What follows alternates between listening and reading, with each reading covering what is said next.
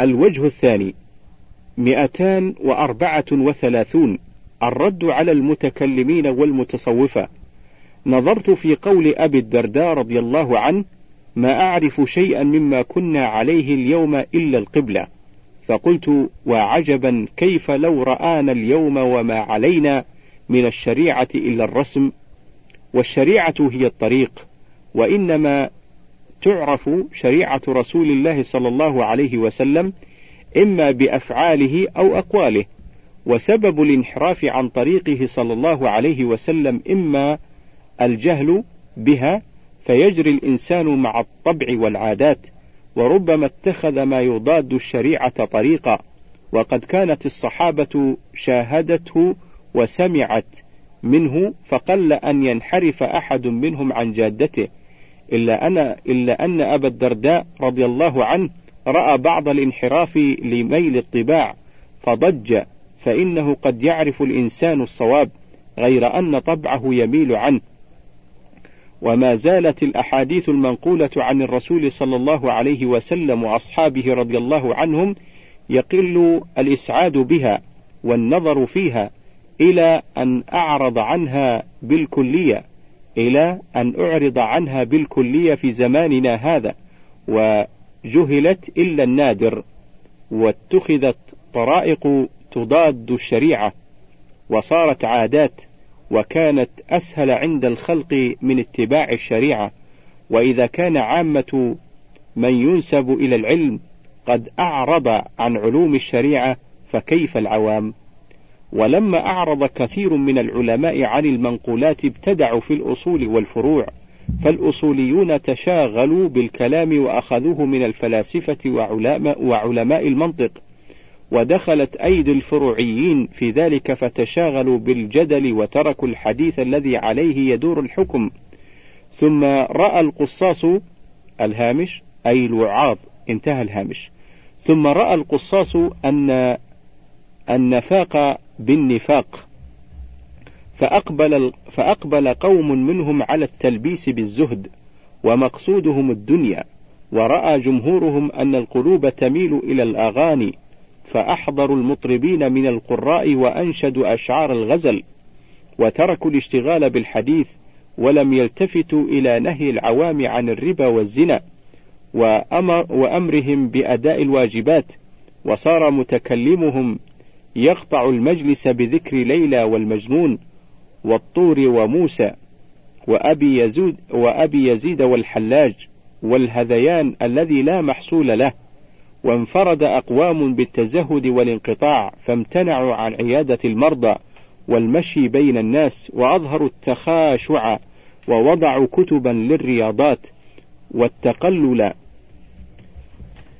ووضعوا كتبا للرياضات والتقلل من الطعام وصارت الشريعة عندهم كلام أبي يزيد والشبلي والمتصوفة ومعلوم أن من سبر الشريعة لم يرى فيها من ذاك شيئا. وأما الأمراء فجروا مع العادات وسموا وسموا ما يفعلونه من القتل والقطع سياسات لم يعملوا فيها بمقتضى الشريعة. وتبع الأخير في ذلك المتقدم فأين الشريعة المحمدية؟ ومن أين تعرف مع الأعراض عن المنقولات؟ ومن أين تعرف مع الإعراض عن المنقولات؟ نسأل الله عز وجل التوفيق للقيام بالشريعة والإعانة على رد البدع إنه قادر.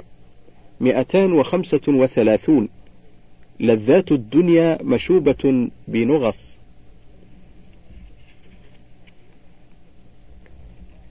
كنت أسمع علي بن الحسين الواعظ يقول على المنبر: والله لقد بكيت البارحة من يد نفسي، فبقيت أنا أتفكر وأقول أي شيء قد فعلت نفس هذا، وأقول أي شيء قد فعلت نفس هذا حتى يبكي، هذا رجل متنعم له الجواري التركيات، وقد بلغني أنه تزوج في السر بجملة من النساء. ولا يطعم إلا لغاية ولا يطعم إلا الغاية من الدجاج والحلوى. وله الدخل الكثير من المال الوافر. وله الدخل الكثير والمال الوافر والجاه العريض. والإفضال على الناس. وقد حصل وقد حصل طرفا من العلم. واستعبد كثيرا من العلماء بمعروفه. وراحته دائمة. فما الذي يبكيه فتفكرت فعلمت أن النفس لا تقف على حد بل تروم من اللذات ما لا منتهى له. وكلما حصل لها غرض برد عندها وطلبت سواه فيفنى العمر ويضعف البدن ويقع النقص ويرق الجاه ولا يحصل المراد وليس في الدنيا أبله ممن يطلب النهاية في لذات الدنيا وليس في الدنيا على الحقيقة لذة. إنما هي راحة من مؤلم. الهامش في قوله وليس, الم... وليس في الدنيا أبله القياس أن يقول أشد أن يقول أشد بلاهة لأن أبله صفة لا يجيء منها أفعل التفضيل. انتهى الهامش. فالسعيد من إذا حصلت له امرأة أو جارية فمال إليها ومالت إليه وعلم سترها ودينها أن يعقد الخنصر على صحبتها وأكثر أسباب دوام محبتها أن لا يطلق بصره فمتى أطلق بصره أو أطمع نفسه في غيرها فإن الطمع في الجديد ينغص الخلق وينقص المخالطة. ويستر عيوب الخارج فتميل النفس إلى المشاهد الغريب فتميل النفس إلى المشاهد الغريب ويتكدر العيش مع الحاضر القريب كما قال الشاعر والمرء ما دام ذا عين يقلبها في أعين الناس موقوف على الخطر الهامش الذي أحفظه في أعين العين والعين جمع عيناء ومنه الحور العين والحور جمع حوراء وهي التي في العين منها حور وهي أبيات جيدة أولها كل المصائب مبدأها من النظر ومعظم النار من مستصغر الشرر. انتهى الهامش. كما قال الشاعر والمرء ما دام ذا عين يقلبها في أعين الناس موقوف على الخطر يسر مقلته ما ضر مهجته. يسر مقلته ما ضر مهجته لا مرحبا بسرور عاد بالضرر. ثم تصير الثانية كالأولى وتطلب النفس ثالثة وليس لها وليس لهذا آخر. بل الغض عن المشتهيات ويأس النفس من طلب المستحسنات يطيب العيش مع المعاشر. أو مع المعاشر ومن لم يقبل هذا النصح تعثر في طرق, في طرق الهوى وهلك على البارد وربما سعى لنفسه في الهلاك العاجل أو في العار الحاضر فإن كثيرا من المستحسنات لسن بصينات ولا يفي التمتع بهن بالعار الحاصل. ومنهن المبذرات في المال ومنهن المبغضة للزوج وهو يحبها كعابد صنم. وأبله البله الشيخ الذي يطلب صبية. ولعمري إن كمال المتعة إنما يكون بالصبا كما قال القائل. فقلت بنفس نشأ فقلت بنفس نشأ الصغار. ومتى لم تكن الصبية بالغة لم يكمل بها الاستمتاع. فإذا بلغت أرادت كثرة الجماع والشيخ لا يقدر. فإن حمل على نفسه لم يبلغ مرادها وهلك سريعا ولا ينبغي أن يغتر بشهوته إلى جماع فإن شهوته كالفجر الكاذب. وقد رأينا شيخا اشترى جارية فبات معها فانقلب عنها ميتا. وكان في المرستان شاب قد بقي شهرين بالقيام فدخلت عليه زوجته فوطئها فانقلب عنها ميتا. فبان أن النفس باقية بما عندها من الدم والمني فإذا فرغ ولم تجد ماء تعتمد عليه ذهبت. فبان أن النفس باقية بما عندها من الدم والمني فإذا فرغ ولم تجد ماء تعتمد عليه ذهبت. وإن قنع الشيخ بالاستمتاع من غير وطء فهي لا تقنع فتصير كالعدو له. فربما غلبها الهوى ففجرت أو احتالت على قتله خصوصا الجوار اللواتي أغلبهن قد جئن من بلاد الشرك ففيهن قسوة القلب.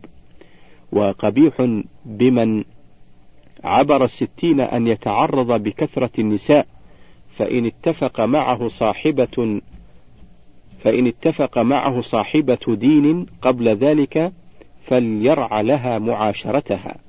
وليتمم نقصه عندها تارة بالإنفاق وتارة بحسن الخلق وليزد في تعريفها أحوال الصالحات والزاهدات وليكثر من ذكر القيامة وذم الدنيا وليعرض بذكر محبة العرب فإنهم كانوا يعشقون ولا يرون وطأ المعشوق كما قال قائلهم إنما الحب قبلة وغمز كف وعضد. إنما العشق كذا إن نكح الحب فسد.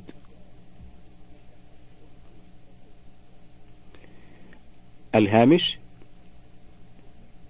في قوله إنما الحب قبلة وغمز كف وعضد كذا في الأصل والأصح ما الحب إلا قبلة ما الحب إلا هكذا. والهامش أيضا في قوله إنما العشق كذا إن نكح الحب أو إن نكح الحب فسد. الهامش ذلك أن الحب ليس إلا رغبة في النكاح مهما زوقه الشعراء فإن تم المراد بطلت الرغبة.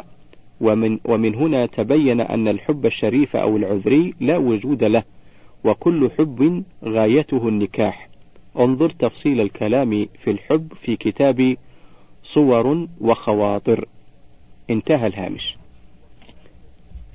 فإن قدر أن يشغلها بحمل أو ولد عرقلها به فاستبقى قوته في مدة اشتغالها بذلك. فإن وطئ فليصبر على الإنزال حفظا لقوته وقضاء لحقها. وقد قيل لبشر لما لم تتزوج فقال على ماذا أغر مسلمة؟ وقد قال الله عز وجل ولهن مثل الذي عليهن بالمعروف والمسكين من دخل في أمر لم يتلمح عواقبه قبل الدخول ورأى أحبة الفخ فبادر طالبا لها ناسيا تعرقل الجناح والذبح. ومجموع ما قد بسطته حفظ البصر عن الإطلاق. ويأس النفس عن التحصيل قنوعا بالحاصل خصوصا ما من قد علت سنه وعلم أن الصبية عدو له متمنية هلاكة وهو يربيها لغيره وفي بعض ما ذكرته ما يردع العاقل عن التعرض لهذه الآفات. نسأل الله عز وجل توفيقا من فضله وعملا بمقتضى العقل والشرع إنه قريب مجيب. 236 موعظة في الاستعداد للموت. أعجب الأشياء اغترار الإنسان بالسلامة وتأميله الإصلاح وتأميله الإصلاح فيما بعد وليس لهذا الأمل منتهى ولا للاغترار حد. فكلما أصبح وأمسى معافى زاد الاغترار وطال الأمل. وأي موعظة أبلغ من أن ترى ديار الأقران وأحوال الإخوان وقبور المحبوبين. فتعلم أنك بعد أيام مثلهم. فتعلم أنك بعد أيام مثلهم. ثم لا يقع انتباه حتى ينتبه الغير بك. هذا والله شأن الحمقى. حوشي من له عقل أن يسلك هذا المسلك. بل والله إن العاقل لا يبادر السلامة فيدخر من زمنها للزمن ويتزود عند القدرة على الزاد لوقت العسرة خصوصا لمن قد علم أن مراتب الآخرة إنما تعلو بمقدار علو العمل لها وأن التدارك بعد الفوت لا يمكن وقدر أن العاصي عفي عنه أينال مراتب العمال؟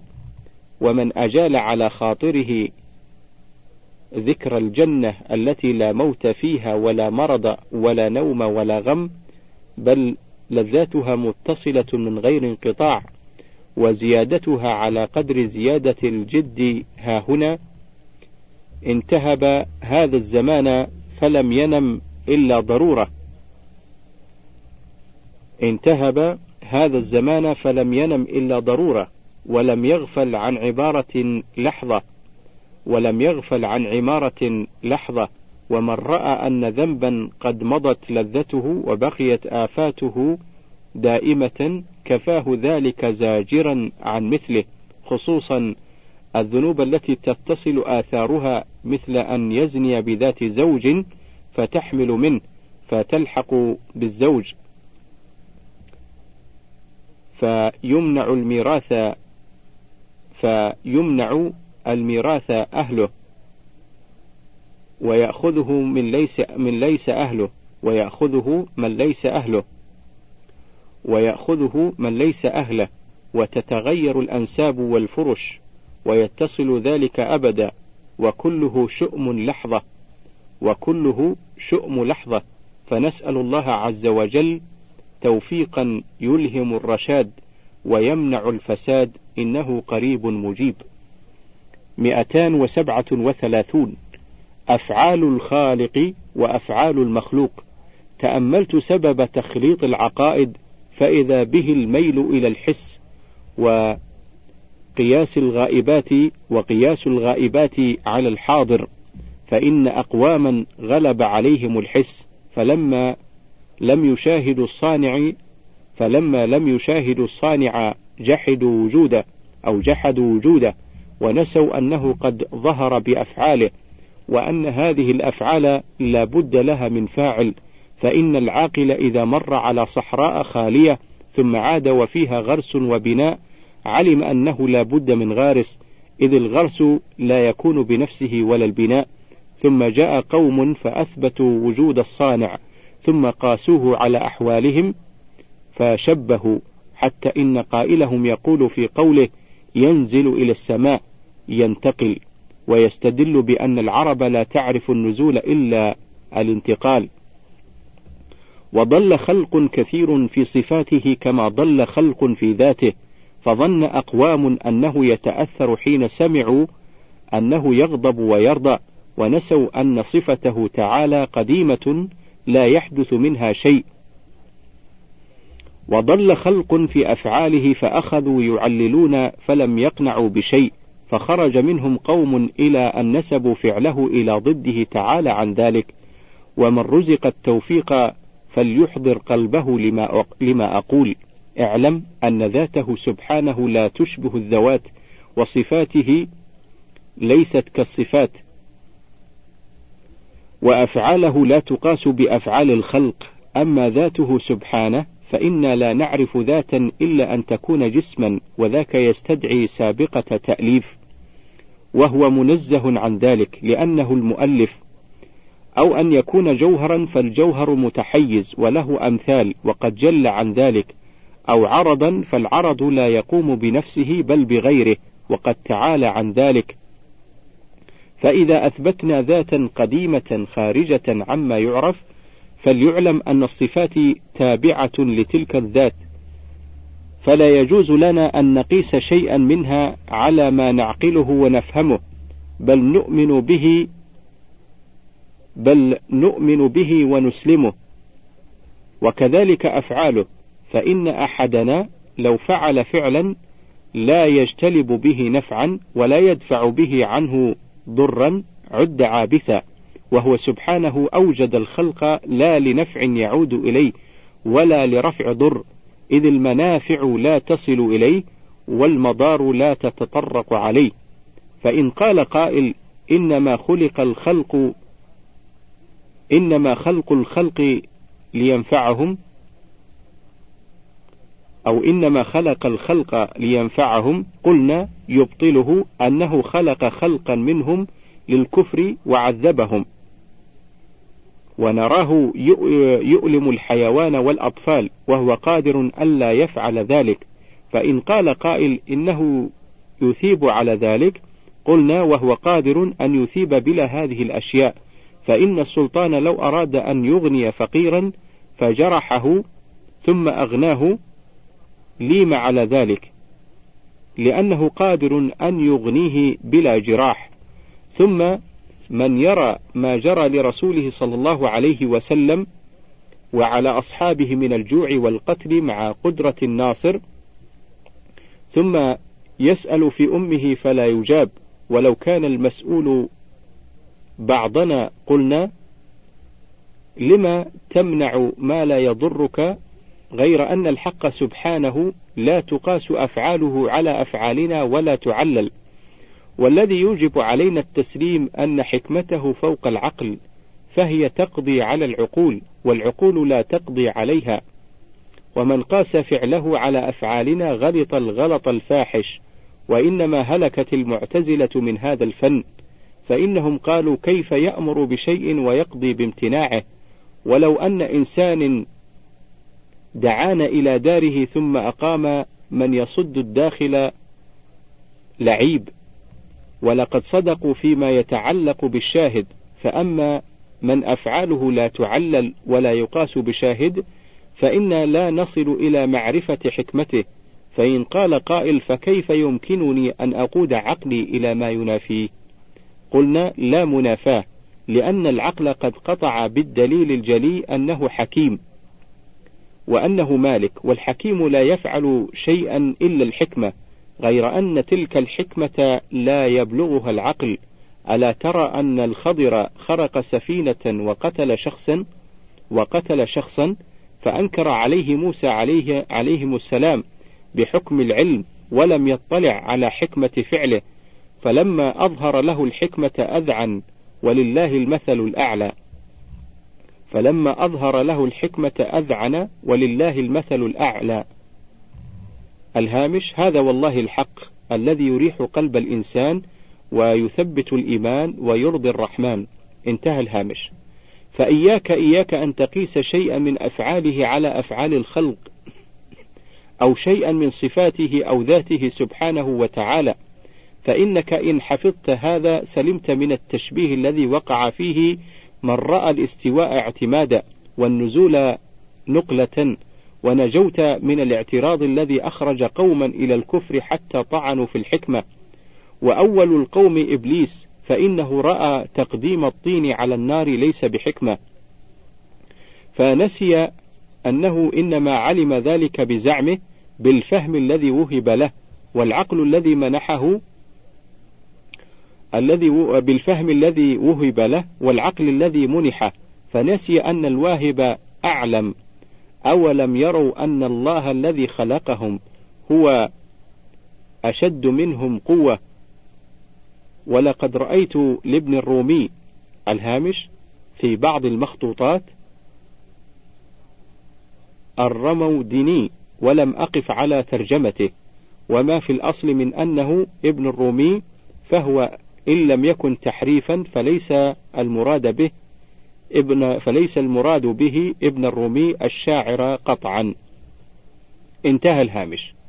ولقد رأيت لابن الرومي اعتراضا على من يقول بتخليد الكفار في النار ينبغي أن يقبل كل أن يقبل كل ما يقوله العقل ولا يرد بعضه إذ ليس رد بعضه بأولى من رد الكل وتخليد الكفار لا غرض فيه للمعذب ولا للمعذب. فلا يجوز أن يكون. فقلت العجب من هذا الذي يدعي وجود العقل ولا عقل عنده وأول ما أقول له أصح عندك الخبر عن الخالق سبحانه أنه أخبر بخلود أهل النار أم لم يصح؟ فإن كان ما صح عنده فإن كان ما صح عنده فالكلام إذن في إثبات النبوة وصحة القرآن. فما وجه ذكر الفرع مع جحد الأصل. وإن قال قد ثبت عندي فواجب عليه أن يتحمل لإقامة العذر لا أن يقف في وجه المعارضة. وإنما ينكر هذا من يأخذ الأمر من الشاهد. وقد بينا أن ذات الحق وقد بينا أن ذات الحق لا كالذوات وأن صفته لا كالصفات وأن أفعاله لا تعلل ولا تلمح شيئا من التعليل لخلود الكفار لبان. ولو تلمح شيئا من التعليل لخلود الكفار لبان إذ من الجائز أن يكون دوام تعذيبهم لإظهار صدق الوعيد فإنه قال من كفر بي خلدته في العذاب ولا جناية كالكفر ولا عقوبة كدوام الإحراق. فهو يدوم ليظهر ليظهر صدق الوعد. ومن الجائز أن يكون ذلك لتتمة تنعيم المؤمنين فإنهم أعداء الكفار. وقد قال سبحانه ويشفي صدور قوم مؤمنين وكم من قلق في صدر وحنق على أبي جهل فيما فعل.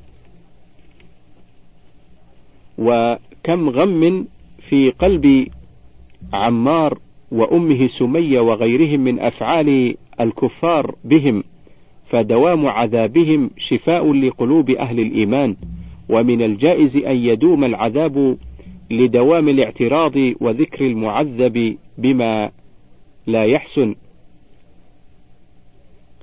ومن الجائز أن يدوم العذاب لدوام الاعتراض وذكر المعذب بما لا يحسن فكلما زاد عذابهم زاد كفرهم واعتراضهم فهم يعذبون لذلك. ودليل دوام كفرهم ويحلفون له كما يحلفون لكم. فإذا كفرهم ما زال ومعرفتهم به ما حصلت والشر كامل في البواطن وعلى ذلك يقع التعذيب ولو ردوا لعادوا لما نهوا عنه. مئتان وثمانية وثلاثون لا تعترض على الخالق. ينبغي للمؤمن بالله سبحانه إذا نظر في الفصل الذي تقدم هذا ألا يعترض على الله سبحانه في شيء لا في باطنه ولا في ظاهره ولا يطلب تعليلات أفعاله فإن المتكلمين أعرضوا عن السنن. الهامش هذا الكلام ينطبق على من أعرض عن السنن ومتكلمو الأشاعرة لم يعرضوا عنها فلا يشملهم. انتهى الهامش. فإن المتكلمين أعرضوا عن السنن وتكلموا بآرائهم فما صفى لهم شرب بدليل اختلافهم. وتكلموا بآرائهم فما صفى لهم شرب بدليل اختلافهم. وكذلك إضمار القياس لما أعملوه جاءت أحاديث تعكر عليهم. والصواب التعليل لما يمكن والتسليم لما يخفى.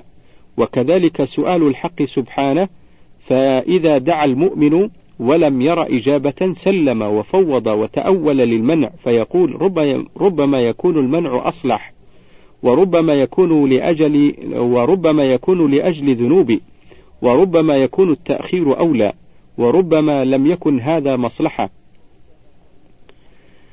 وإذا لم يجد تأويلا لم يختلج في باطنه نوع اعتراض بل يرى أنه قد تعبد بالدعاء فإن أنعم عليه فبفضل وإن لم يجب فما لك يفعل ما فمالك وإن لم يجب فمالك يفعل ما يشاء.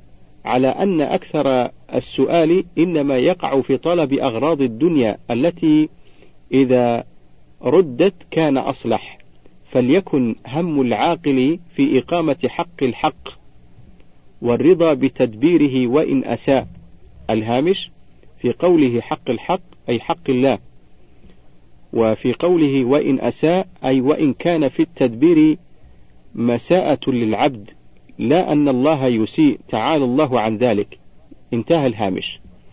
فمتى أقبلت عليه أقبل على إصلاح شأنك وإذا عرفت أنه كريم فلذ به ولا تسأل ومتى أقبلت على طاعته فمحال أن يجود صانع وينصح في العمل ثم لا يعطى الأجرة.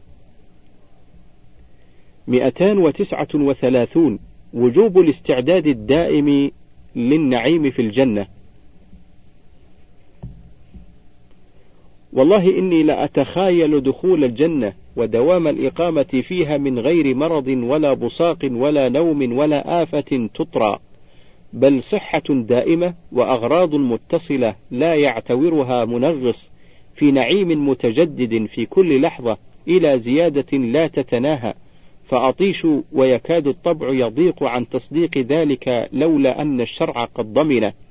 ومعلوم أن تلك المنازل إنما تكون على قدر الاجتهاد ها هنا فوا عجبا من مضيع لحظه فوا عجبا من مضيع لحظة يقع فيها فتسبيحه يغرس له فتسبيحة يغرس لها في الجنة نخلة فتسبيحة يغرس لها في الجنة نخلة أكلها دائم وظلها.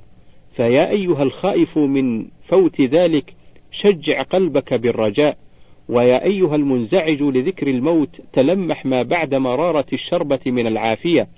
فإنه من ساعة خروج الروح لا بل قبل خروجها تنكشف المنازل لأصحابها. فيهون سير المجذوب للذة المنتقل إليه. ثم الأرواح في حواصل طير تعلق في أشجار الجنة. الهامش في قوله تعلق أي ترعى وتأكل. انتهى الهامش. فكل الآفات والمخالفات في نهار الأجل. وقد اصفرت شمس العمر فالبدار البدار قبل الغروب ولا معين يرافق على تلك الطريق إلا الفكر. إذا جلس مع العقل فتذاكر العواقب. فإذا فرغ ذلك المجلس فالنظر في سير المجدين فإنه يعود مستجلبا للفكر منها للفضائل والتوفيق من وراء ذلك. ومتى أرادك لشيء هيأك له فأما مخالطة الذين ليس عندهم خبر إلا من العاجلة فهو من أكبر أسباب مرض الفهم وعلل العقل والعزلة عن الشر حمية. والحمية سبب العافية. 240 الإعراض عن الله عز وجل سبب الهموم. رأيت سبب الهموم والغموم الإعراض عن الله عز وجل والإقبال على الدنيا وكلما فات منها شيء وقع الغم لفواته. فأما من رزق معرفة الله فأما من رزق معرفة بالله تعالى فإنه يستغني بالرضا والقضاء.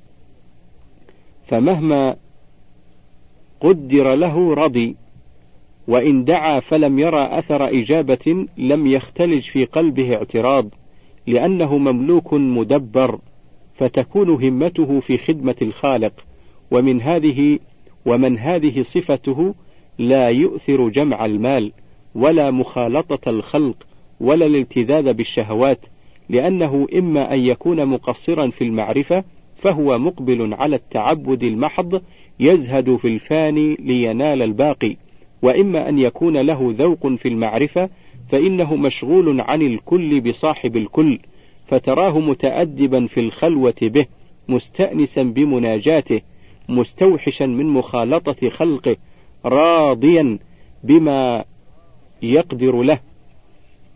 فعيشه معه كعيش محب قد خلا بحبيبه لا يريد سواه ولا يهتم بغيره. فأما من لم يرزق هذه الأشياء فإنه لا يزال في تنغيص متكدر العيش.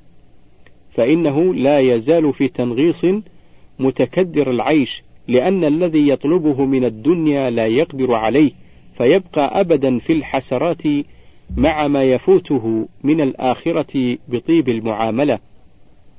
نسأل الله عز وجل أن يستصلحنا له فإنه لا حول ولا قوة إلا به. مئتان وواحد وأربعون. الدنيا دار الخيانة والأذى.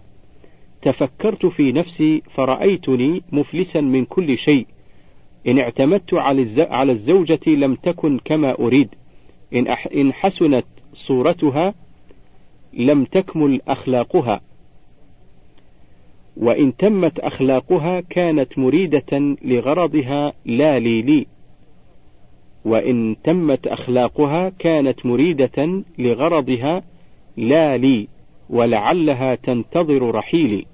وإن اعتمدت على الولد فكذلك والخادم والمريد لي كذلك فإن لم يكن لهما مني فائدة لم يريداني. وأما صديق فليس وأخ في الله كعنقاء مغرب. الهامش أي أنه مثل العنقاء لا وجود له. انتهى الهامش.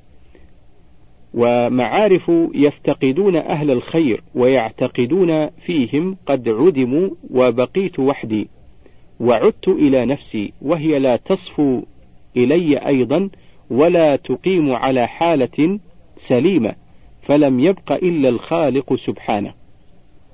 فرأيت أني إن اعتمدت على إنعامه فما آمن ذلك البلاء وإن رجوت عفوه فما آمنوا عقوبته فوا أسفا لا طمأنينة ولا قرار وقلقي من قلقي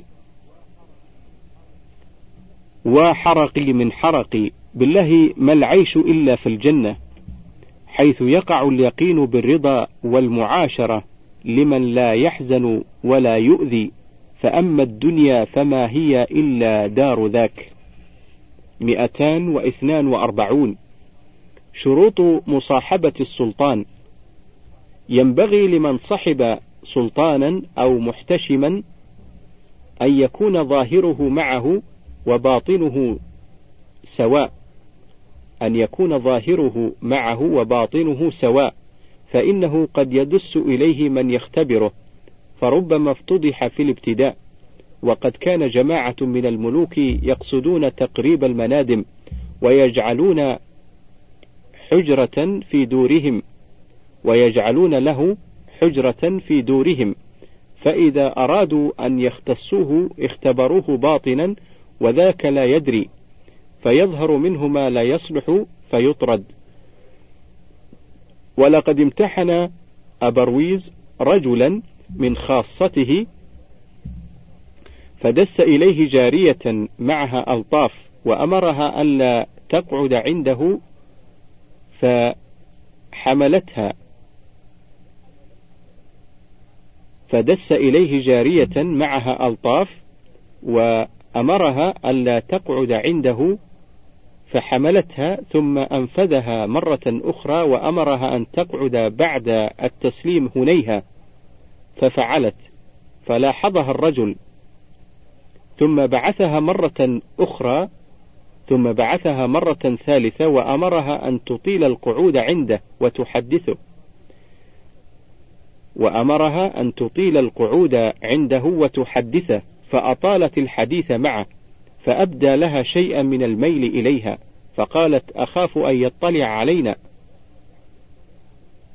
ولكن دعني أدبر في هذا. فذهبت فأخبرت الملك بذلك فوجه غيرها من خواص جواري بمثل ذلك. فلما جاءته قال ما فعلت فلانة؟ قالت مريضة فأربد, فاربد لونه.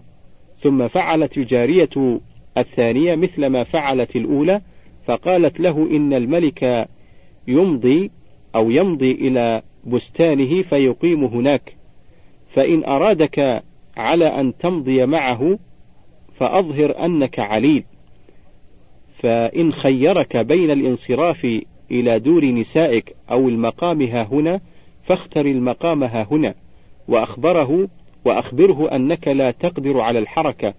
فإن أجابك إلى ذلك جئت إليك كل ليلة ما دام الملك غائبا فسكن إلى قولها ثم مضت وأخبرت الملك بذلك فلما كان بعد ثلاث استدعاه الملك فقال إني مريض. فعاد الرسول فأخبره فتبسم وقال هذا أول الشر. فوجه إليه محفة حمل فيها فوجه إليه محفة حمل فيها إليه فلما بصر به أبرويز قال والمحفة الشر الثاني. فرأى العصابة على رأسه قال والعصابة أو العصابة الشر الثالث. فقال له الملك أيهما أحب إليك؟ الانصراف إلى نسائك ليمرضنك أو المقام ها هنا إلى وقت رجوعي. قال المقام أو المقام ها هنا أرفق لي لقلة الحركة. فدس فتبسم وقال حركتك, حركتك ها هنا. إن تركتك أكثر من حركتك إلى منزل إلى إلى منزلك. ثم أمر له بعصا الزنات التي كان يوسم بها من زنى فأيقن الرجل بالأمر وأمر أن وأمر أن يكتب ما كان من أمره حرفا حرفا فيقرأ على الناس حرفا حرفا إذا حضروا وأن ينفى إلى أقصى المملكة وأن تجعل العصا على رأس رمح يكون معه حيث كان ليحذر منه من لا يعرفه. فلما نفي أخذ من بعض الموكلين مدية فجب بها ذكره ومات من ساعته. قلت وقد كان جماعة من الأمراء يتنكرون ويسألون العوام عن سيرتهم فيتكلم العامي بما لا يصلح فيضبطونه عليه وربما بعثوا دسيسا ورب كلمات قالها مسترسل فبلغها فضولي. ورأى عمر بن عبد العزيز ورأى عمر بن عبد العزيز رجلا من العمال كثير الصلاة فدس عليه من قال إني أخذت لك الولاية الفلانية فما تعطيني؟ قال أعطيك كذا وكذا. فدس عليه من قال له إن أخذت لك الولاية الفلانية فما تعطيني؟ قال أعطيك كذا وكذا. قال عمر غررتنا بصلاتك. وقد بلغت أن رجلا كلم امرأة فأجابته فاستدعته إلى دارها فلما دخل قامت عن قتله.